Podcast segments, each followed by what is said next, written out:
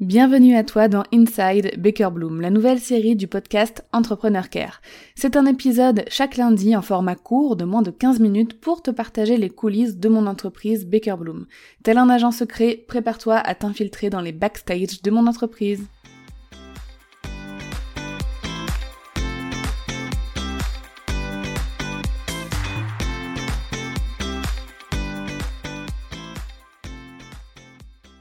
Je me suis posé cette question récemment.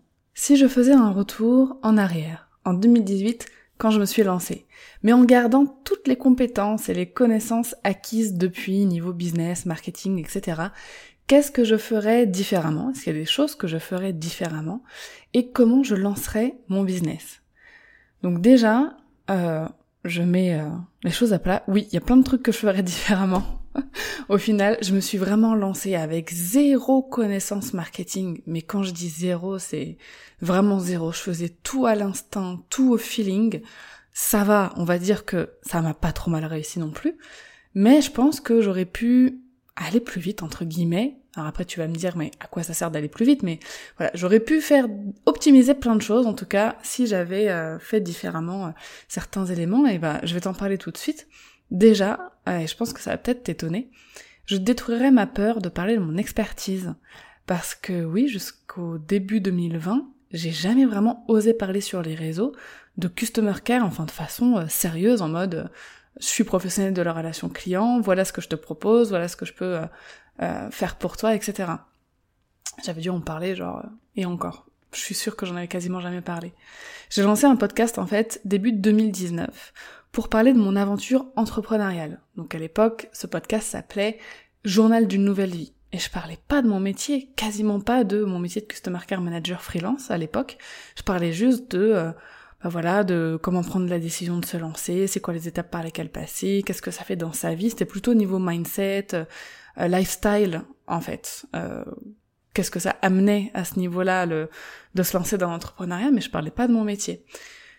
Alors qu'en fait, j'aurais dû tout de suite lancer un podcast sur le customer care, surtout qu'en 2019, c'était encore un sujet euh, très méconnu.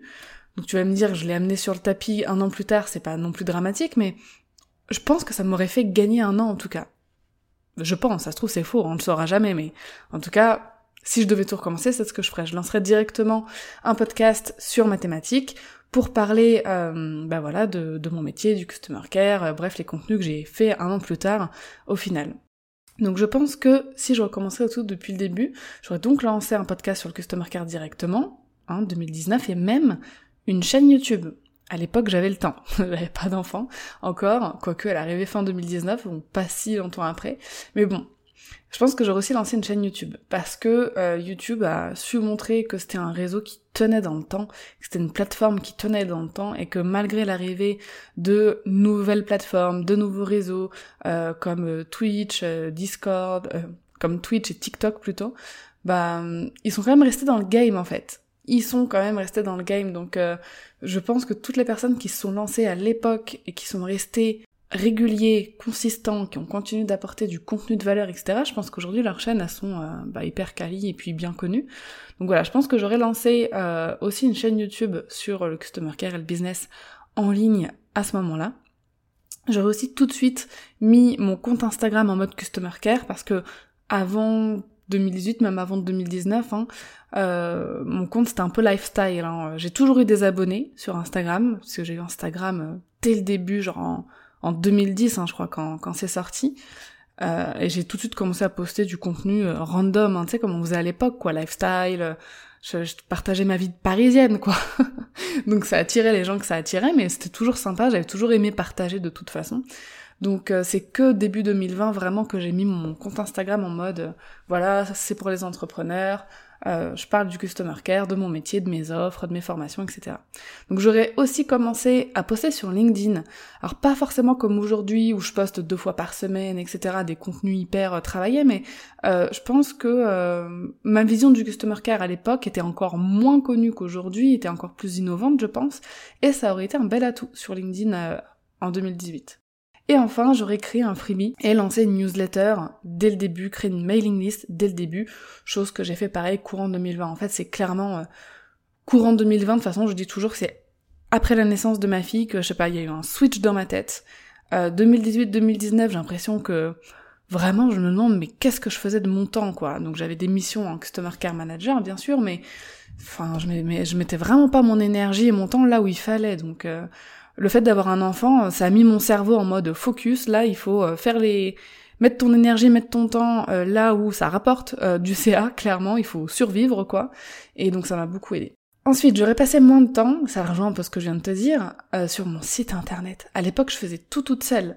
Euh, et j'en ai perdu du temps, oh là là, à créer mon site moi-même, à, peaufiner des détails, à changer les couleurs, des détails par-ci par-là, à écrire moi-même les articles de blog, mais qu'est-ce que je suis lente en plus à écrire des choses.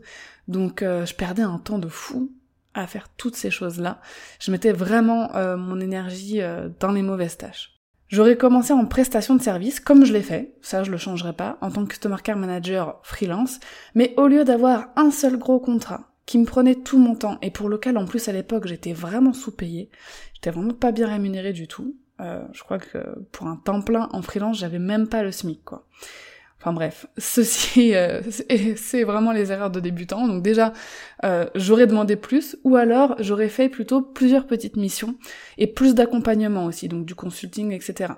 Mon problème à l'époque, on l'a évoqué juste avant, je ne communiquais pas sur mes offres. Je ne disais pas que j'étais Customer Care Manager freelance, euh, que je pouvais apporter telle telle chose, etc. Euh, je fonctionnais qu'au bouche à oreille.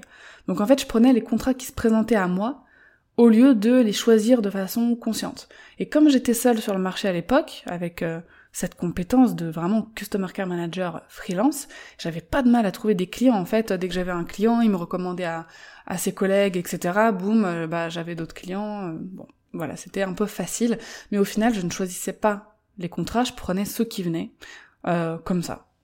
Grosse erreur aussi.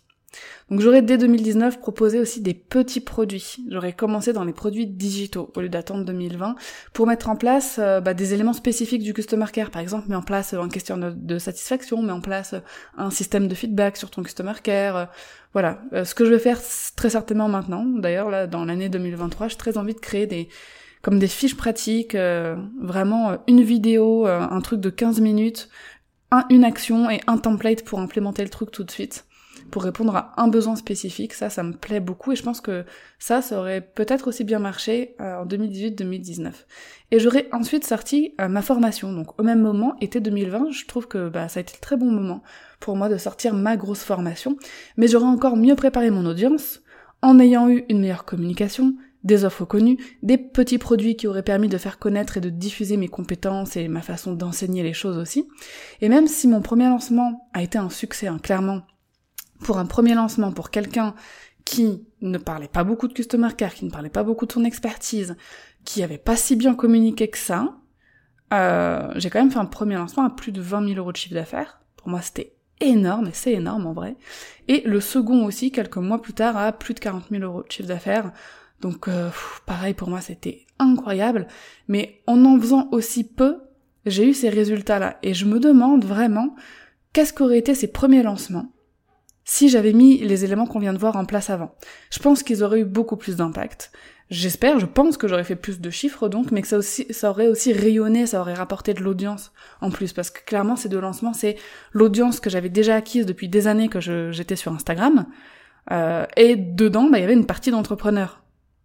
Hasard ou pas, je ne sais pas. Mais à la base, j'avais pas du tout une audience qualifiée pour vendre des formations sur le customer care. Comme je te le disais, je partageais genre du lifestyle pur et dur avant. J'étais pas influenceuse, hein, rien du tout. C'était juste euh, vraiment du partage random et il y a des gens qui aimaient bien, qui s'abonnaient et il s'avère que bah y a certaines certains entrepreneurs freelance etc qui s'étaient abonnés à moi et ça a été eux en fait mes premiers clients des personnes qui me suivaient depuis longtemps sur les réseaux juste pour mon côté lifestyle le partage de ma vie etc et d'ailleurs beaucoup qui me suivaient depuis, qui me suivent depuis 2010 sont restés, même s'ils sont pas du tout concernés par le customer care. Et je trouve que, entre guillemets, c'est beau euh, d'avoir créé ça. Plein de fois, on m'a dit, ouais, t'aurais dû euh, créer un nouveau compte Instagram, parce que ton audience d'avant, elle était pas qualifiée et tout. Mais en vrai, euh, moi, ce qui m'importe, c'est l'humain, quoi. que mon audience soit qualifiée ou pas, si elle est là et si elle a envie de me suivre, même si elle va jamais acheter mes produits, mais pourquoi j'empêcherais quelqu'un de me suivre si jamais les contenus que je poste de temps en temps, ça peut, euh, je sais pas, euh, la faire rire, l'inspirer, euh, lui faire du bien, j'en sais rien. Enfin bref. Moi, j'étais pas du tout dans cette optique de tout recommencer, donc j'ai simplement euh, effacé mes anciens posts trop lifestyle, quoi. Je crois d'ailleurs que j'en ai gardé certains. Si tu remontes loin, loin, loin, je pense que tu verras des photos de voyage, des photos de maquillage et tout. Enfin bref. Euh, C'était assez drôle. Ensuite, je me serais euh, formée à la gestion financière dès le début, clairement. Euh, et je serais passée en société un peu plus tôt aussi. J'aurais également délégué plus tôt, parce que comme je le disais, euh, au début j'ai perdu beaucoup de temps avec la rédaction, la création du site web, etc. Donc j'aurais délégué, mais clairement j'aurais euh, délégué, euh, enfin je me serais formée pardon à la gestion financière beaucoup plus tôt pour éviter bah, de gérer mes finances au doigt mouillé, ce qui n'est pas top. Donc pour récapituler, communiquer dès le début sur mon expertise au lieu d'attendre, ne pas avoir peur. Tu vois, si jamais là tu vas te lancer, prends mes, mes, voilà, mes erreurs que j'ai faites au départ. Donc si tu te lances, tu communiques dès le départ sur ton expertise, tu n'attends pas, tu n'as pas honte, même si rien n'est encore parfait, si tu sais, si t'es pas sûr de tes offres, etc. C'est pas grave, balance la sauce. Communiquer via différents canaux, en choisissant un canal principal. Moi, ça aurait été clairement euh, le podcast hein, en termes de, de diffusion de contenu, et en réseau social, ça aurait été Instagram et ça a toujours été Instagram mon réseau principal, mais j'aurais aussi euh, fait du recyclage, je pense, sur YouTube et LinkedIn à l'époque, et euh, j'aurais construit dès le départ ma newsletter, donc ma mailing list. J'aurais communiqué sur mes offres et j'aurais choisi mes contrats, plutôt que de prendre ceux qui venaient et qui n'étaient pas forcément l'idéal pour moi sur le long terme en tout cas. J'aurais délégué certaines tâches plus tôt, certainement euh, en 2020 au lieu de 2021/2022. J'aurais proposé des petits produits aussi plutôt que direct un gros produit euh, de formation. Et je me serais formée à la gestion des finances dès le départ au lieu de tout faire au feeling. Voilà ce que j'aurais fait différemment. Certaines grosses erreurs, clairement, mais qui au final m'ont pas tant coûté que ça, et d'autres simplement qui étaient des, des détails, mais je pense qu'ils auraient quand même pu accélérer la croissance de mon entreprise si ça avait été fait différemment. Mais ça, on ne le saura jamais. Au final, même en ayant galéré sur certaines choses, en me rendant compte avec le recul que j'ai vraiment pas bien fait certaines choses, j'ai même fait des choses à l'envers au départ, on va dire que ça va. Je m'en suis pas si mal sortie. Et toi, si tu devais tout recommencer, qu'est-ce que tu ferais? Merci de t'être infiltré dans les coulisses de Baker Bloom. Si tu aimes ces épisodes, mets-moi la plus belle note possible et un joli avis sur ta plateforme d'écoute. À lundi prochain pour un nouvel épisode d'Inside Baker Bloom.